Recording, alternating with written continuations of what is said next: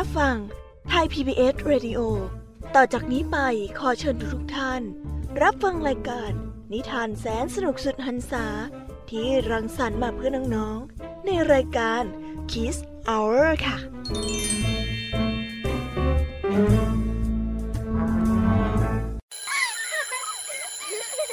โรงเรียนเลิกแล้วกลับบ้านพร้อมกับรายการ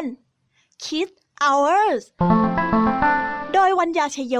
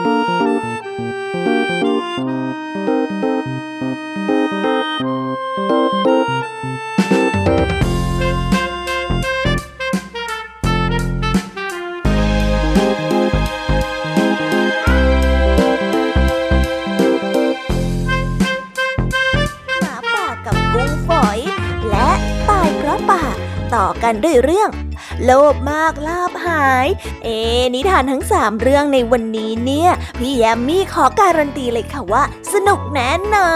น วันนี้ลุงทองดีกับเจ้าจ้อย ก็ได้เตรียมนิทานสุภาษิตมาฝากพวกเรากันอีกเช่นเคย ซึ่งในวันนี้นะคะมากันในสำนวนไทยที่ว่า มาเหนือเมฆที่เป็นเรื่องราวของความสามารถของเจ้าจ้อย ในการเอาชนะลุงทองดีได้ ส่วนความหมายในคำคำนี้เนี่ยจะมีเรื่องราวเป็นอย่างไร เอาไว้ไปรอฟังกันในช่วงนิทานสุภาษิตกันนะคะ และก็ปิดท้ายกันอีกเช่นเคยค่ะ กับนิทานพี่เด็กดีจากทางบ้าน ซึ่งวันนี้เนี่ยพี่เด็กดีก็ได้เตรียมนิทานเรื่อง อึ่งอ่างจอมเบ่ง มาเล่าให้กับพวกเราได้ฟังกันในช่วงนิทานเด็กดีนั่นเอง โอ้โหมันยังไงล่ะ ได้ยินแค่ชื่อนิทานก็น่าสนุกแล้วใช่ไหมล่ะคะเด็กๆ พี่แยมีก็ตื่นเต้น ที่จะรอฟังนิทานแสนสนุกที่พวกเรารออยู่ไม่ไหวแล้วล่ะค่ะ มีแต่เรื่องที่น่าฟังทั้งนั้นเลยนะคะเนี่ยเอาละค่ะ เพื่อไม่ให้เป็นการเสียเวลา พี่ยมีว่าน้องๆ คงจะพร้อมกันแล้วใช่ไหมล่ะคะ งั้นตอนนี้เนี่ยเราไปเตรียมตัวรับฟังกันได้เลยเพราะว่าตอนนี้เนี่ยคุณครูไหวมารอน้องๆอยู่ที่หน้าห้องเรียนแล้วค่ะ งั้นเราไปหาคุณครูไหวกันเถอะค่ะ ไปกันเลย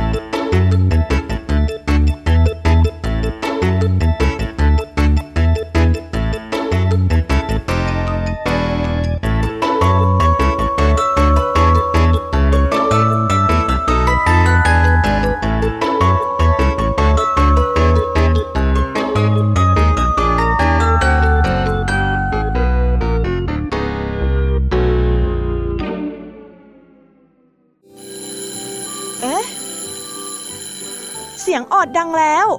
อุ้ยต้องไปเข้าเรียนแล้วล่ะค่ะ ไม่รอช้า เราไปหาคู่ไหวกันเถอะ ไปกันเลย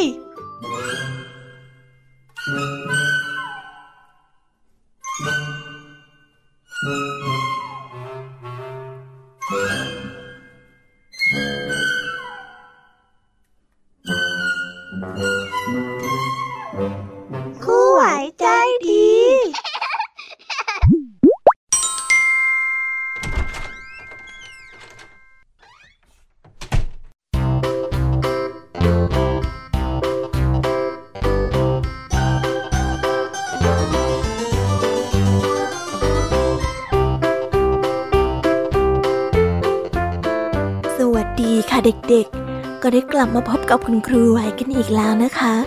วันนี้คุณครูไหวได้มีนิทานมาเล่าให้กับเด็กๆฟังถึงสองเรื่องด้วยกัน เรื่องแรกของคุณครูไหวที่คุณครูได้ตั้งใจนำมาฝากเด็กๆกันนั่นก็คือเรื่อง นายพลานเป็นดี ส่วนเรื่องราวจะเป็นยังไงนั้น เราไปติดตามรับฟังพร้อม ๆ กันได้เลยค่ะ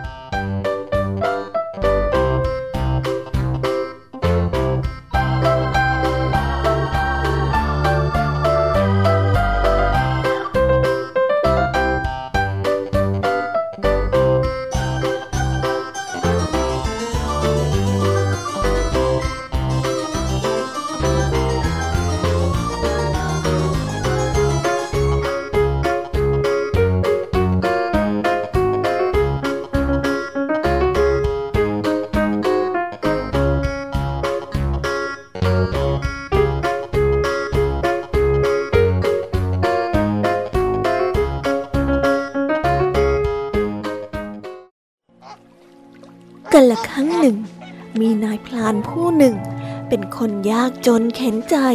อาศัยอยู่ในบ้านหลังเล็กในป่าแห่งหนึ่งกับภรรยาของเขา นายพลานเป็นคนที่มีจิตใจดีมาก โอบอ้อมอารีแก่เพื่อนบ้าน พอหาเนื้อมาได้ ไม่ว่าจะได้มากหรือได้น้อย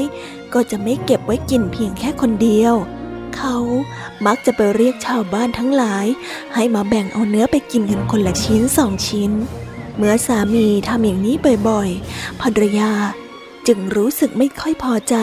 และก็ต่อว่าสามีว่าอืมเธอน่ะ เป็นคนโง่ ครอบครัวของเราเป็นคนทุกคนจนแท้หาเช้ากินค่ำได้ของกินมาก็ไม่รู้จักเก็บไว้ เที่ยวออกไปแจกคนอื่นให้หมดน้อยแล้วอย่างเนี้ย เมื่อไรมันจะมีกับเขาสักทีล่ะ ดูสิ คนอื่นเขาได้อะไรมา เขาก็เอามาตากไว้ พอพรุ่งนี้รุ่งเช้า เขาก็เอาไปขาย ไม่เห็นจะมีใครโง่เหมือนเธอสักคน ถ้าเธอยังเป็นอย่างนี้นะ ก็ไม่ต้องมาอยู่ด้วยกันอีกต่อไปละ ฝ่ายนายพราน ผู้ที่เป็นผัวก็ได้ตอบไปว่าทำไมถึงพูดอย่างนั้นล่ะ ที่หาเนื้อมาได้ ก็แบ่งตากไว้นั่นยังไงเล่า เรามีเหลือ เราก็ต้องแบ่งปันสิ คราวหลังอย่าพูดอย่างนี้กับพี่อีกนะ แต่นั้นเป็นต้นมา นายพรานก็ทำเช่นเดิมอีก โดยไม่ฟังหรือเชื่อตามคำทัดทานของเมีย เมียจะว่าอย่างไรก็ไม่ฟัง ซึ่งของนายพรานก็มักจะแจกให้กับชาวบ้าน ก็ไม่ใช่แต่เนื้ออย่างเดียว ของอื่นๆ นายพรานก็มักจะแบ่งให้ ชาวบ้านทั้งตำบล ก็มีใจรักใคร่นายพราน นับถือนายพรานคนนี้ ไม่ว่านายพรานจะมีธุระอะไรที่ลำบาก ก็จะเข้ามาช่วย ถ้านายพรานทำอะไร เขาก็จะเข้ามาช่วยทำการทำงาน แต่ว่าภรรยาของนายพรานก็ไม่ชอบ เพราะว่านายพรานไม่ค่อยเอาใจใส่ภรรยาของตนเองเลย มัวแต่เอาใจใส่แต่ชาวบ้านและก็คนอื่นๆ นานวันเข้า ข่าวนี้ก็ได้ลือไปถึงหูของพระยาเจ้าเมือง เมื่อพระยาเจ้าเมืองกำลังหาคนมาปกครองหมู่บ้านนี้ ฝ่ายชาวบ้านทั้งหลาย ทั้งหญิงและทั้งชาย ทั้งแก่และทั้งหนุ่ม ก็พากันเลือก เอานายพรานใจดีคนนั้นเป็นหัวหน้าหมู่บ้าน เมื่อพระยาเจ้าเมืองรู้ความดีของนายพรานคนนั้นแล้ว ก็ได้นำเอาช้าง ม้า วัว ควาย ไรนา ข้าทาสคนรับใช้ ให้เป็นรางวัล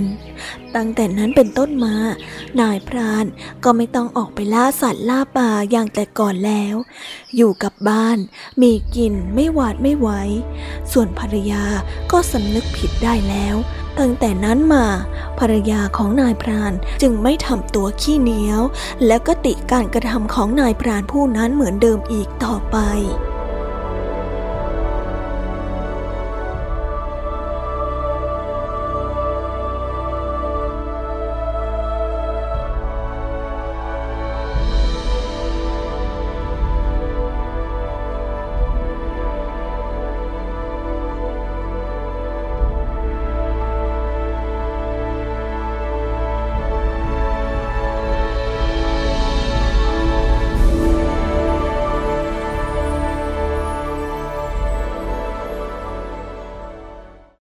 ก็ได้จบกันไปแล้วนะคะสำหรับนิทานเรื่องแรกของคุณครูไหว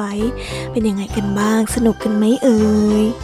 เห็นไหมว่าคนที่มีน้ำใจเนี่ย สักวันก็ต้องได้รับผลตอบแทนที่ดีกลับคืนมาอยู่วันยังค่ำงั้นเราไปต่อกันในนิทานเรื่องที่สองกันต่อเลยดีกว่าไหมคะ ในนิทานเรื่องที่สองนี้ คุณครูได้เตรียมนิทานเรื่อง อายุของคนมาฝากกัน ส่วนเรื่องราวจะเป็นยังไงนั้น เราไปฟังกันได้เลยค่ะ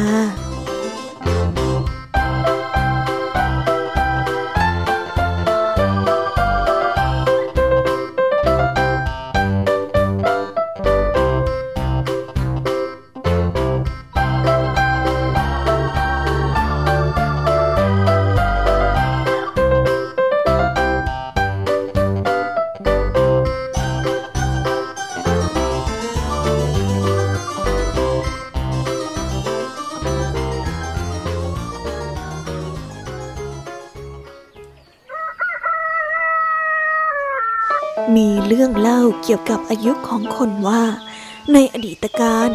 นานเกินกว่าจะนับได้นั้น คนเรามีอายุอยู่ได้เพียงแค่ 30 ปีเท่านั้น โดยที่คนจะมีอายุ 30 ปี ส่วนวัวควายมีอายุ 30 ปีม้ามีอายุ 30 ปี และลิง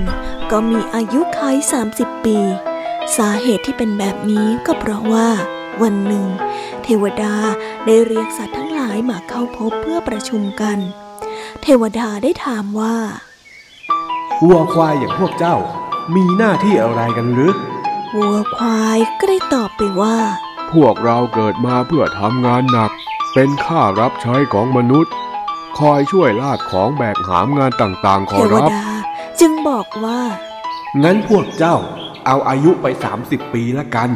จะได้ไม่ต้องมาทำงานเหนื่อยมากนักพวกวัวควาย ก็ร้องอุทธรว่า โอ้ ไม่เอาหรอกขอรับ พวกเราขอแบ่งอายุให้คนไป20ปีแล้วกัน เราเอาแค่10ปีก็พอแล้ว เมื่อวัวควายเอาอายุไขให้คนไป 20 ปี คนจึงอายุไขได้มากถึง 50 ปี เทวดาจึงได้เรียกหมาเข้ามาสอบถามต่อว่า เจ้าหมา เจ้าเกิดมาเพื่ออะไร ก็เกิดมาเพื่อเห่าหอน แล้วก็คอยเฝ้าระวังบ้านให้กับคนนะสิขอรับ อืม ชีวิตของเจ้าดูเป็นประโยชน์ แต่ก็คงจะน่าเบื่อละสิ ถ้าเช่นนั้น พวกเจ้าเอาอายุไป 30 ปีละกัน หมาก็ได้ร้องขัดขึ้นไปว่า เอ้ย ไม่เอาหรอกขอรับ พวกเราเอาแค่สิบปีก็พอแล้ว ที่เหลือจากนั้นขอยกให้มนุษย์แล้วกันขอรับ เมื่อหมายกอายุไขให้อีก 20 ปี คนจึงมีอายุไข 70 ปี เทวดาก็ได้เรียกลิงเข้ามาหาอีก แล้วก็ได้ถามว่า แล้วเจ้าลิง เจ้าเกิดมาเพื่ออะไรหรือว่าข้าก็เกิดมาเพื่อจะเล่นหน้าเล่นตาให้กับคนดู สร้างความสุขให้กับคนไปวันๆขอรับ ถ้าเช่นนั้น พวกเจ้าก็เอาอายุไป 30 ปีละกัน จะได้อยู่สร้างรอยยิ้มให้กับผู้คนต่อไป ลิงก็ไม่เอา แล้วก็ได้ปฏิเสธ เออ ไม่มีดีกว่าขอรับ พวกข้าเอาแค่สิบปีก็พอแล้วขอรับ เหลือจากนั้นขอยกให้พวกมนุษย์เถอะขอรับ ด้วยเหตุนี้ เมื่อเอาอายุของวัว ควาย หมา ลิง มารวมให้คน คนจึงมีอายุขัยตั้งแต่ 70 ถึง 90 ปี แล้วก็ได้มีพฤติกรรมในแต่ละช่วงอายุ ต่างกันไปตามลักษณะของสัตว์ที่ยกอายุขัยให้ คือเมื่ออายุ 30 ปี ชีวิตคนเราก็จะสนุกสนาน ไม่ได้คิดอะไร เมื่ออายุ 30 ปีถึง 50 ปี ก็ได้เอาอายุวัว อายุควายมาใช้ จะไปที่ไหน ก็เป็นห่วง เป็นกังวลอยู่ตลอดเวลา เหมือนกับวัว ที่เขาสนตะพายไว้ เมื่ออายุ 50 ปีถึง 70 ปี ได้เอาอายุไขของหมามาใช้ ก็จะเป็นห่วงสมบัติ กลัวว่าใครจะมาขโมยสมบัติไป ของจะหายไหมได้ยินเสียงหมาเห่าที่ไหน ก็ระแวงไปหมด เที่ยวเฝ้าของเหมือนหมา พออายุ 70 ปีถึง 90 ปี ก็ได้เอาอายุของลิงมาใช้ ก็มีพฤติกรรมเหมือนลิงวอก ได้หน้าลืมหลัง ได้หลังลืมหน้านั่นเอง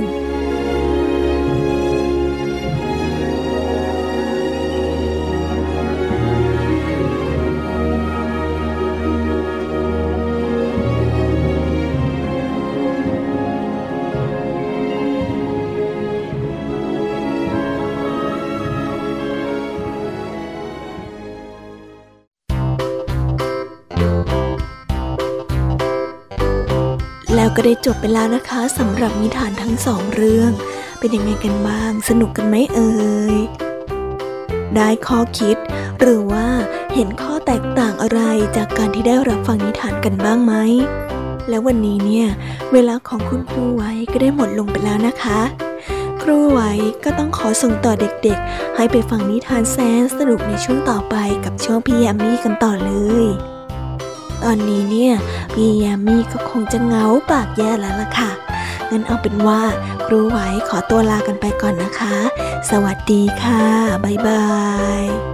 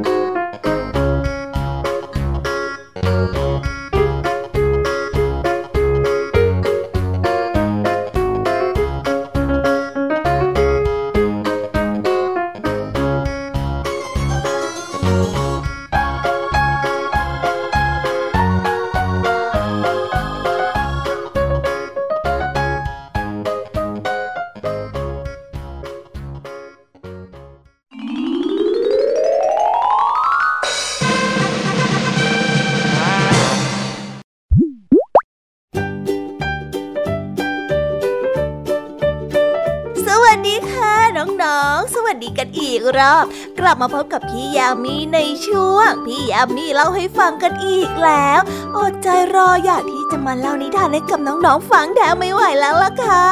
เอาเป็นว่าเราไปฟังนิทานเรื่องแรกของพี่ยามีกันเลยดีกว่านะคะ ในนิทานเรื่องแรกของพี่ยามีนี้ พี่ยามีขอเสนอนิทานเรื่อง หมาป่ากับกุ้งฝอย เอ๊สัตว์ทั้งสองตัวนี้เนี่ย จะมาเกี่ยวอะไรกันนะ งั้นเราไปฟังกันเลยค่ะ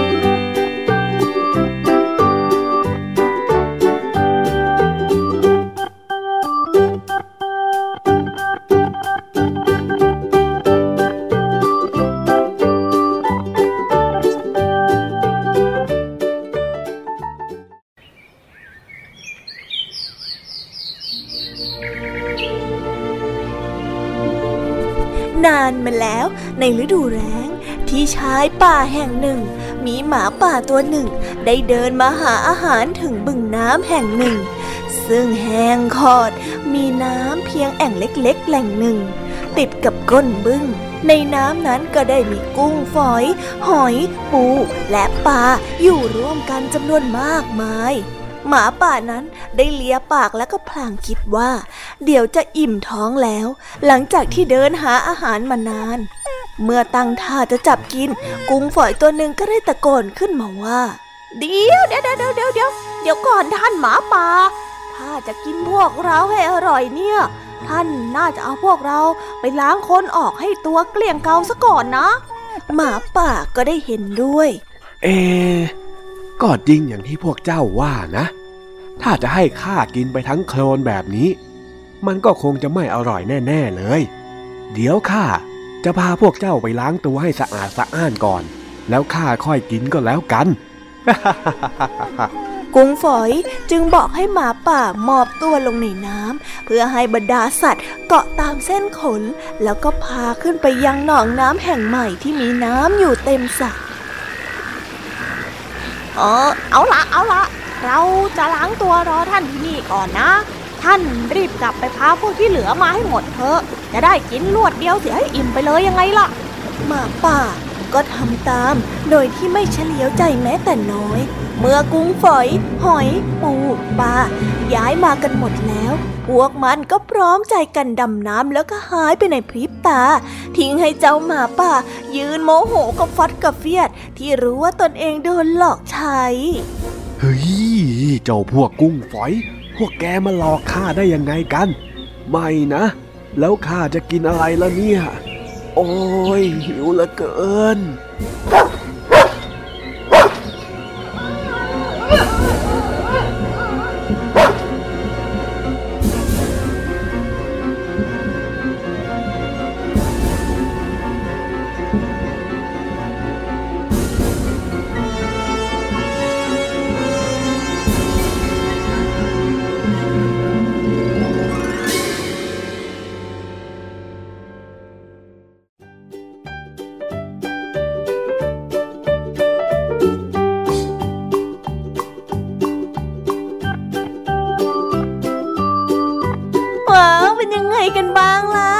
จบไปแล้วนะคะสำหรับนิทานเรื่องแรกของพี่ยามี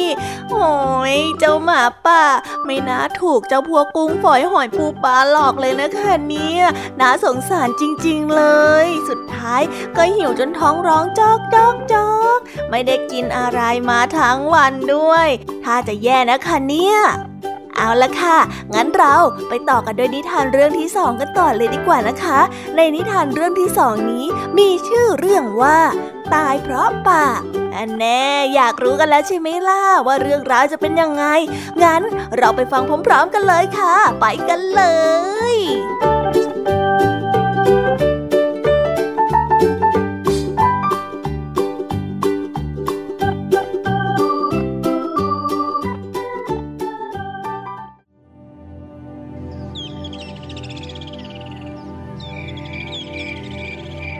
ายคนหนึ่ง เป็นคนที่ขี้เหล้า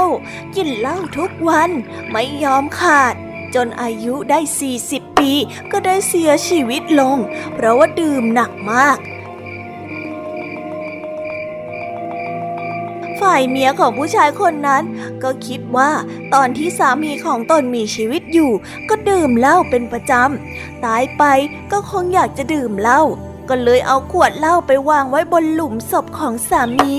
พอวิญญาณของสามีไปลงนรก ก็จะเอาขวดเหล้าติดตัวไปด้วย ผู้ชายคนหนึ่ง ได้ลงไปเฝ้ายมบาลยมบาลก็เลยถามขึ้นมาว่า นี่ข้าเรียกเองมาตั้งแต่สองวันที่แล้วทำไมเองถึงเพิ่งมาฮะ ชายคนนั้นก็ได้ตอบไปว่า กระผมติดธุระอยู่ครับกำลังจะบวชลูกชายอยู่พอดีเลย แต่ก็ดันมาตายเอาซะก่อน พอดีว่ายมบาลเห็นผู้ชายคนนั้นถือขวดติดมาด้วย ก็เลยถามไปว่า แล้วนั่นมันขวดอะไรหรือที่เองถือมาด้วยนะ นี่คือน้ำทิพย์ในเมืองมนุษย์ครับผมท่านยมบาลอยากจะลองชิมไหมครับเขายมบาลได้ฟังว่าเป็นน้ำทิพย์ก็เลยอยากจะลองชิม เลยขอชิมไปหน่อยหนึ่ง พอจิบไปจิบมาก็ติดใจ จนเมาเหล้าตาลายทำอะไรไม่รู้สึกตัว อ่านหนังสือก็ไม่คล่องแคล่ว พอถึงเวลาจะดูชะตาดวงอายุของชายที่ตายมานั้น ก็ต้องกรอกอายุลงไปในช่องปี ช่องเดือนและช่องวัน แต่เดิมควรจะต้องเขียนลงไปว่าอายุ 40 ปี แต่เพราะเมาเหล้าจึงเขียนลงไปเป็น 402 ปี เพราะยมบาลคิดว่า เขียนเป็น 40 ปีกับสองวัน แล้วก็บอกไปว่า เดี๋ยวข้าจะให้เอกลับไปโลกมนุษย์สักสองวัน ไปจัดการงานบวชลูกซะให้เสร็จ แล้วเองค่อยกลับมาก่อนแล้วกันนะ เออ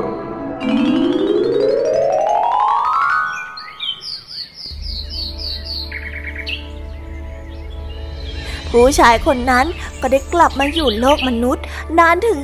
402 ปี ใครๆ ก็ได้ล้มตายจากไป ไม่รู้ต่อกี่รุ่นต่อกี่รุ่น แต่ชายคนนี้ก็ยังมีชีวิตรอดอยู่ มีลูกมีเมียไม่รู้ว่ากี่สิบกี่ร้อยคน ทั้งลูกเมียก็ตายกันไปหมด แต่ผู้ชายคนนี้ก็ยังไม่ตาย ทางด้านนรกนั้น เมื่อยมบาลคนเก่าสิ้นวาระก็ได้เปลี่ยนมาเป็นยมบาลคนใหม่มาแทน ก็ได้มาตรวจดูบัญชีรายชื่อมนุษย์ ก็เห็นว่ามีมนุษย์คนหนึ่ง อายุถึง 402 ปีแล้ว ก็ยังไม่ตายน่าจะเกิดความผิดพลาดขึ้น จึงให้ยมมาทูตทั้งสองคนมายังเมืองมนุษย์ เพื่อตามหาผู้ชายคนนั้น เพื่อจะนำกลับไปชำระความในนรก ฝ่ายยมทูตมาถึงโลกมนุษย์ก็ได้แปลงกายเป็นเด็กชายสองคน ช่วยกันหาบตะกร้าถ่านไปล้างหน้า ผู้ชายคนที่อายุ 402 ปี ก็เลยเดินผ่านมาทางนั้นพอดี ก็ได้เอ่ยปากถามเด็กทั้งสองไปว่า อ้าว นั่นพวกเจ้าจะไปไหนกันเหรอยมทูตที่แปลงร่างเป็นเด็กก็ได้ตอบไปว่า ผม จะไปท่าน้ำครับ แล้วจะไปกันทำไมเหรอ ผมจะไปเอาถ่านมาขัด มันจะได้ขาวนะครับ ผู้ชายคนนั้นได้ยินก็หัวเราะเสียงดัง แล้วก็หลุดปากออกมาว่า โอ้โหข้าอยู่มาถึง 402 ปีแล้ว ยังไม่เคยเห็นใครขัดทานอย่างนี้สักครั้งหนึ่งเลย ข้าละขำพวกเองจริง ๆ ยมทูตทั้งสองคนจึงรู้ว่าผู้ชายคนนี้นี่เอง ก็เลยจับกลับไปชำระความที่นรกเสีย ผู้ชายคนนั้นก็เลยเดือดร้อนเพราะปากของตัวเอง แทนที่จะได้มีชีวิตอยู่อย่างยืนยาว แต่กลับต้องมาหมดสิ้นอายุไข เพราะว่าความทนงปากของตนเอง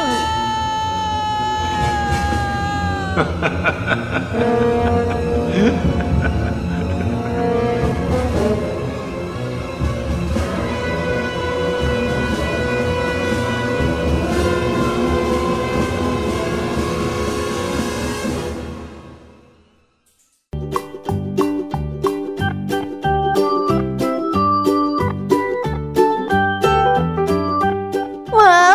กันบ้างล่ะคะเด็กๆ ก็ได้จบไปแล้วนะคะสำหรับนิทานเรื่องที่สองของพี่ยามีเพิ่แป๊บแป๊บเองนะเนี่ย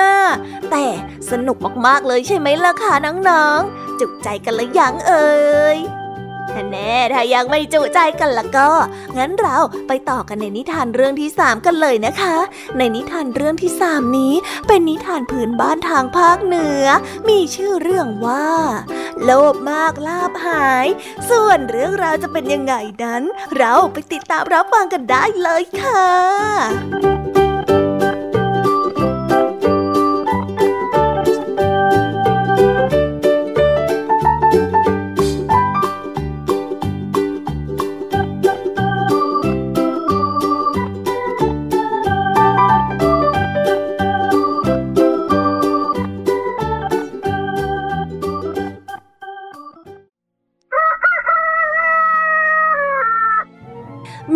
ายสองคน เป็นคนยากจน เครื่องนุ่งห่มก็ไม่มี เสื้อผ้าก็ขาดวิน ชาวบ้านก็ต่างรังเกียจชายทั้งสองคนนี้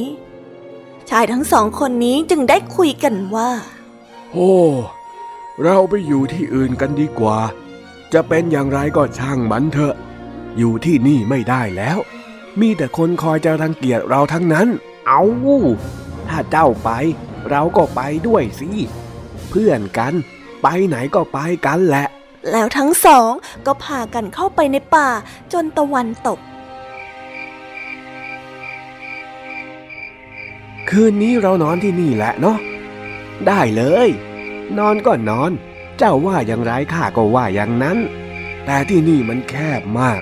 แล้วเราจะนอนกันอย่างไรล่ะเนี่ย เราลองนอนเอาเท้าต่อกันดูสิว่ามันจะเป็นอย่างไร ทั้งสองก็นอนหงายเท้าชนกัน คนหนึ่งแซงกรนดังคลอกคลอกในตอนนั้นเอง เทวดาก็มาช่วยทั้งสอง เทวดาได้เนรมิตเป็นกระต่ายวิเศษมาสองตัวออกจากป่ามาเห็นชายทั้งสองคนก็ได้เอ่ยขึ้นมาว่า โอ้ คนสองหัว เสื้อผ้าก็ไม่มี เราจะช่วยเขาด้วยการพาเขาไปไว้ที่หลุมเงินคนหนึ่งหลุมทองคนหนึ่ง เออ ตกลงตามนั้นเลย เอาตามนั้นแหละ จากนั้นกระต่ายทั้งสองก็ได้พากันหามทั้งสองมา เอาอีกคนนึงไปไว้ที่หลุมเงิน ส่วนเอาอีกคนนึงนั้น ไปไว้ที่หลุมคำนะ มาช่วยกันเร็วพอกระต่ายไปไกล ทั้งสองก็เก็บเงินเก็บทองห่อใส่เสื้อ แล้วก็มาที่บ้านเก่า มาหาคนที่เคยด่าตนทั้งสอง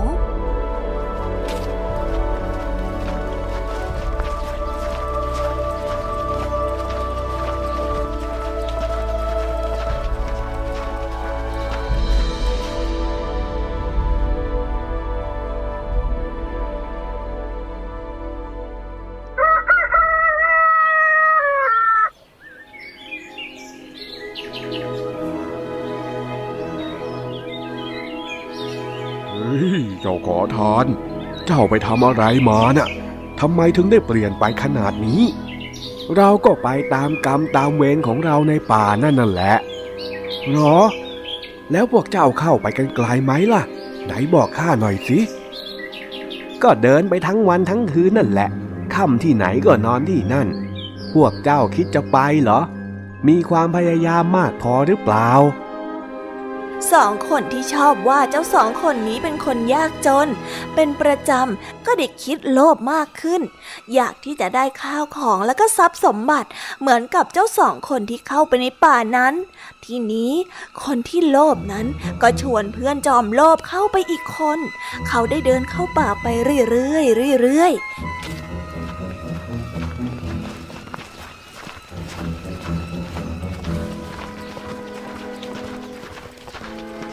ก็ได้มาถึงเวลาเย็นย่ำลงแล้ว ทั้งสองก็ได้พากันนอน เอาตีนชนกันเหมือนที่ชายยากจนทั้งสองทำสักพักกระต่ายก็มาอีกแล้ว ก็ได้เจรจากันเหมือนเดิม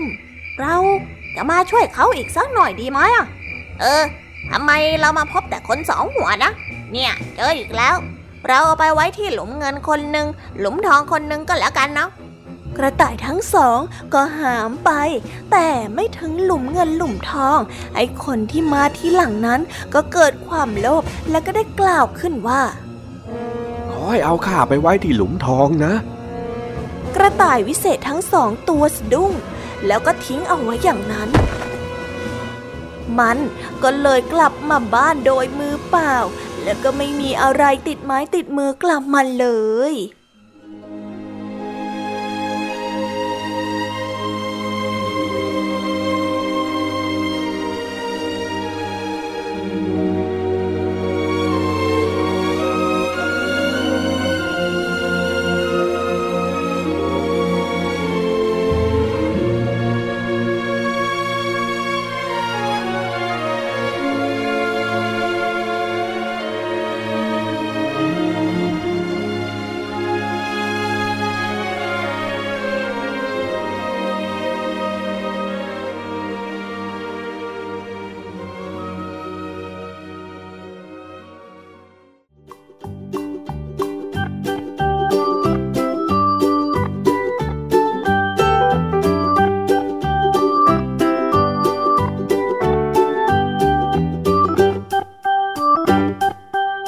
ก็ได้จบกันไปไปที่เรียบร้อยแล้วนะคะสำหรับนิทานทั้งสามเรื่องของพี่ยามีเป็นยังไงกันบ้างฟังกันซะจุใจกันเลยแล้วสิคะแต่ยังไม่หมดแต่เพียงเท่านี้นะคะ งั้นพี่ยามีก็ต้องขอส่งต่อน้องๆ ให้ไปพบกับเจ้าจ้อยแล้วก็ลุงทองดีกันในนิทานสุภาษิตกันเลย เพราะว่าวันนี้เนี่ยเห็นว่าเจ้าจ้อย จะมาปราบฝีมือของลุงทองดีที่เล่นหมากลุก เอ๊เจ้าจอยจะชนะหรือเปล่านะ ถ้าอยากรู้กันแล้ว งั้นเราไปฟังนิทานกันในช่วง นิทานสุภาษิตกันเลยค่ะ ไปฟังกันเลย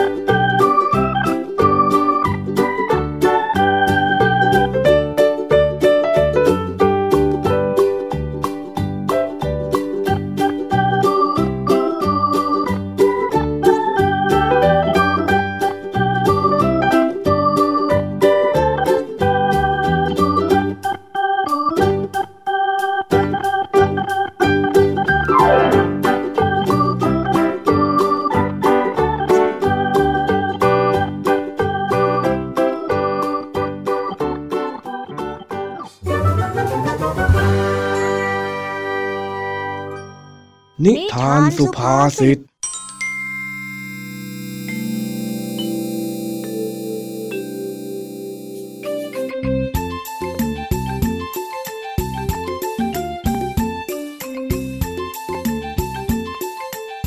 ช่วงบ่ายที่อากาศเย็นสบาย เจ้าจอยได้เดินไปหาลุงทองดีที่บ้าน ลุงทองดี ลุงทองดีอยู่ไหมจ๊ะลุงจ๋าจอยมาแล้ว ลุงทองดีก็ได้โผล่หน้าออกมาจากหน้าต่าง แล้วก็ตอบรับเจ้าจ้อย ว่าไงเจ้าจ้อย ลุง ลุงยังมีกระดานหมากรุกอยู่ไหมอะลุง มีสิทำไมหรือ เอ็งมาถามหาทำไม อ๋อจ้อยก็แค่อยากมาเล่นกับลุงทองดีเฉยๆอะจ้ะก็ดีสิวะข้ากำลังอยากเล่นอยู่พอดีเลยเนี่ย เย้ ดีนี่ดูดีใจแปลกๆแฮะ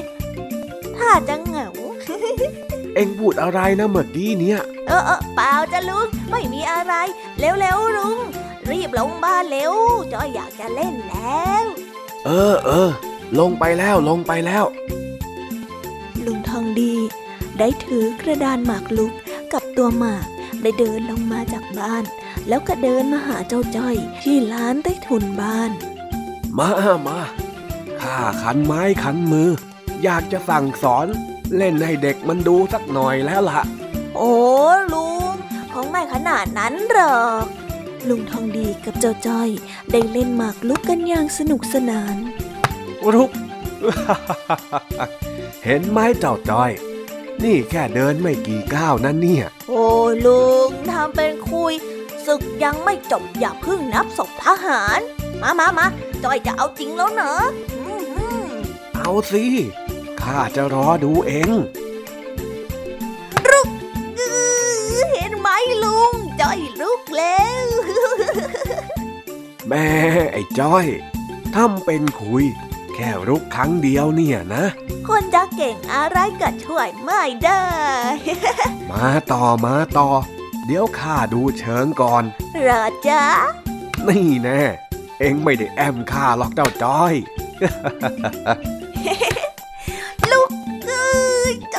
กอีกแล้วเย้เฮ้ย วันนี้มันมาเหนือเมฆเว้ย พัฒนาขึ้นเยอะนะเนี่ยฮะฮะอะไรนะลุง มาเหนือเมฆมาเหนือเมฆจ้อยไม่ได้มาเหนือเมฆนะจ้อยก็มาตามทางเนี่ยแหละจ้ะไม่ได้มาเหนือเมฆสักกันหน่อย มันเป็นสำนวนโว้ยเจ้าจ้อยสำนวนอ๋อสำนวน แล้วมันแปลว่าอะไรอะจ๊ะ มาเหนือเมฆมันก็แปลว่า มีความคิดหรือมีชั้นเชิงเหนือผู้อื่น อย่างที่ไม่ทันได้คาดคิดยังไงล่ะ อ๋อ อย่างนี้นี่เองอะเหมือนจ้อยเลยนะ แล้ว นิทานนะลุง ปกติลุงจะต้องเล่านิทานนี่นะ เอ้า ข้ารุกอ่า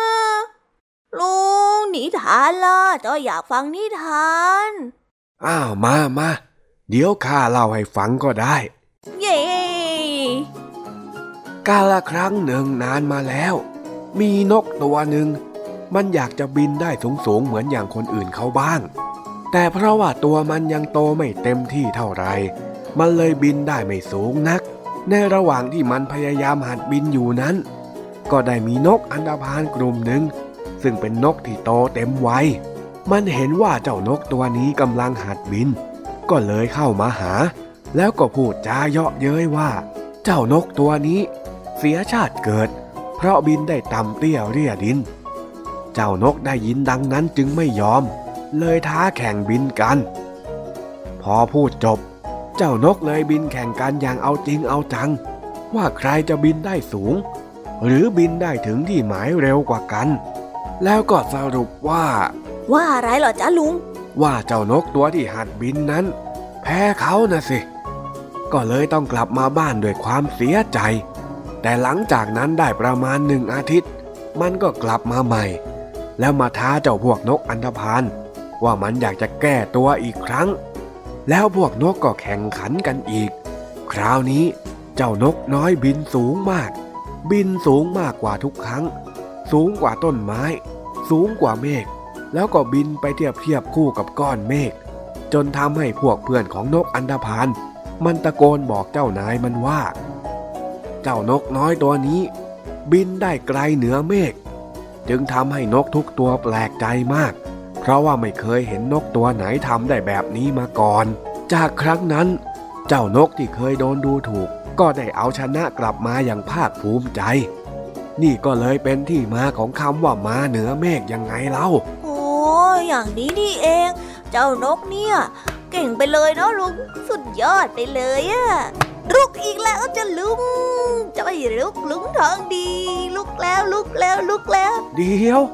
นี่เองแอบทำลายสมาธิข้าให้ข้าเล่านิทาน เพื่อที่เองจะมารุกข้าอย่างนั้นหรือป่าพักหน่อยนะลุงจ้อยอะหมาเหนือเมฆตั้งหากอย่างนั้นหรือเจ้าจ้อย ลุง ดูนี่นะลุกอีกแล้วจ้า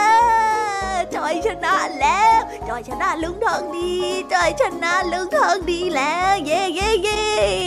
ปัดโทนี่ข้าแพ้เจ้าจ้อยจริง ๆหรือเนี่ย ไม่สนละ มามามาเริ่มใหม่เลย เมื่อกี้นี้เองโกงข้าจอยไม่ได้โกงสักหน่อยจอยอะเก่งอยู่แล้วจอยชนะจอยชนะจอยชนะ มามา ตานี้ข้าเอาจริงแล้ว เมื่อกี้ข้าแค่อุ่นเครื่องเฉยอืมลุงคือ คือจ้อยหิวแล้วอะจ้อยเพิ่งนึกได้ว่าจ้อยลืมกินข้าวกลางวันมา งั้นเดี๋ยวจ้อยไปกินข้าวกันนะจ๊ะ เดี๋ยวมาๆอ้าว นี่เองจะหนีหรือ มานี่เลย มาเล่นก่อนสิโว้ยไปายแล้วจ้าจ่อยชนะลุงทองดีแล้วจ่อยชนะจ่อยชนะจ่อยชนะแล้ว เฮ้ย ไอเด็กคนนี้ จริง ๆ เลยเชียวจ่อยชนะลุงทองดี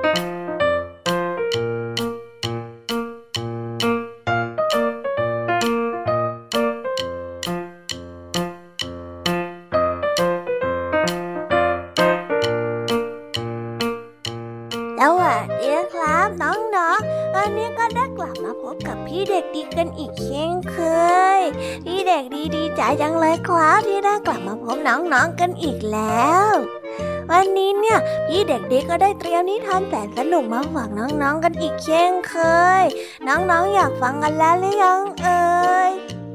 ถ้าน้องๆอยากฟังนิทานของพี่เด็กดีกันแล้ว งั้นเราไปฟังนิทานกันได้เลยครับ ในนิทานเรื่องนี้ พี่เด็กดีขอเสนอนิทานเรื่องอึงอ่างจอมเบ่ง เรื่องราวจะเป็นยังไงไปฟังกันได้แล้วครับ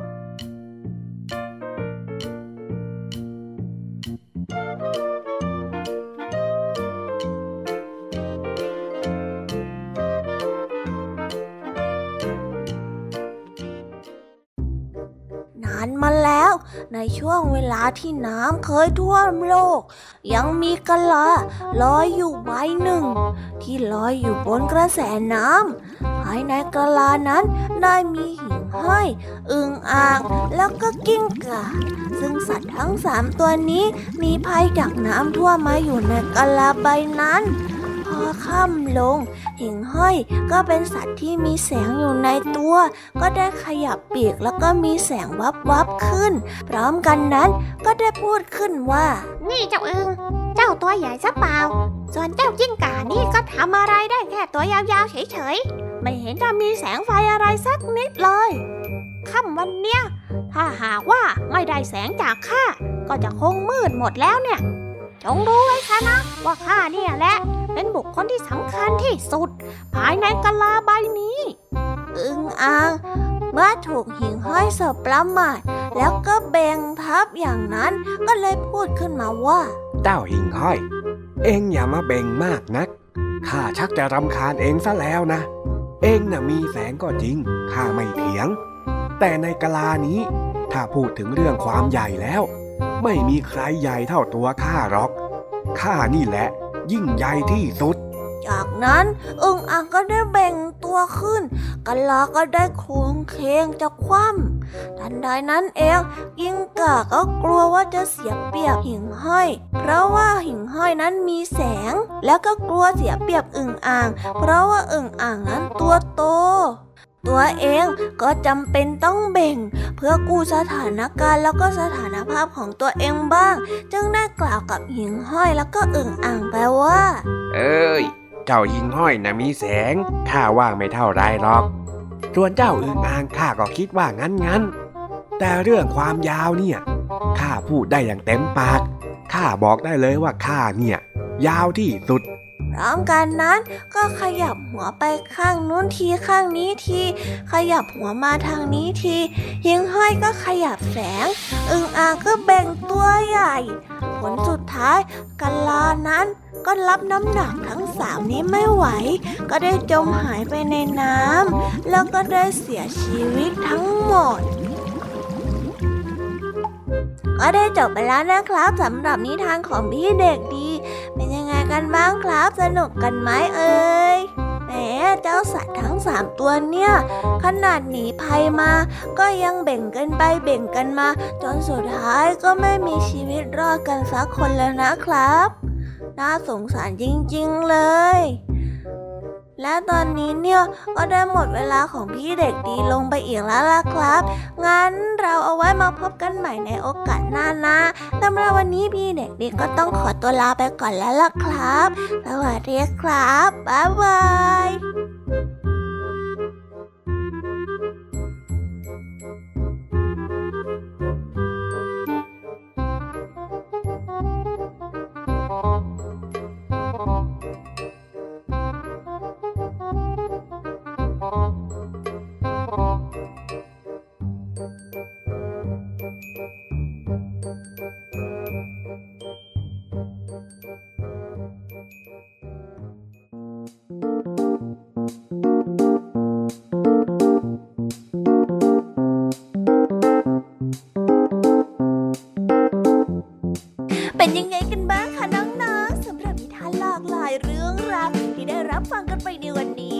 นุกกันไหมเอ่ย หลากหลายเรื่องราวที่นำมา นั่นก็คือนิทานพื้นบ้านทางภาคเหนือ ที่ได้นำมาแปลเป็นภาษากลาง เพื่อนำมาเล่าแล้วก็แบ่งปันให้น้อง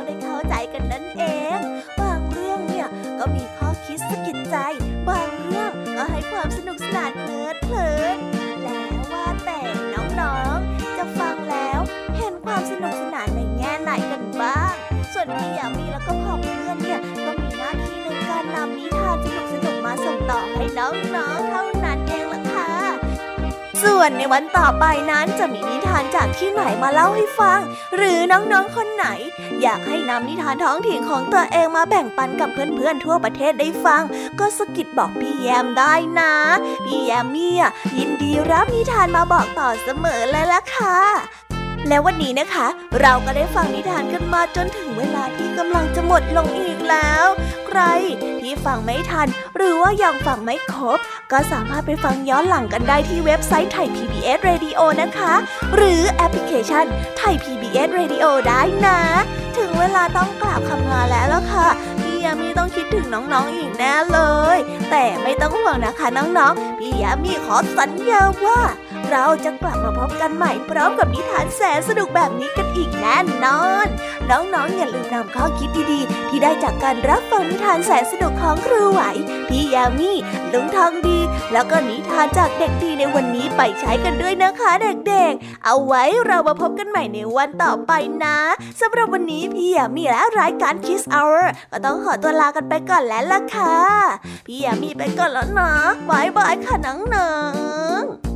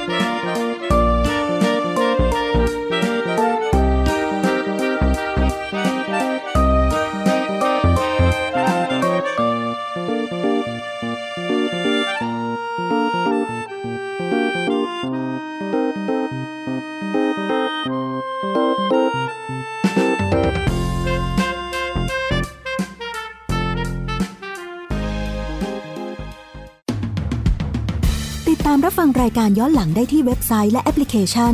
ไทย PBS Radio ไทย PBS Radio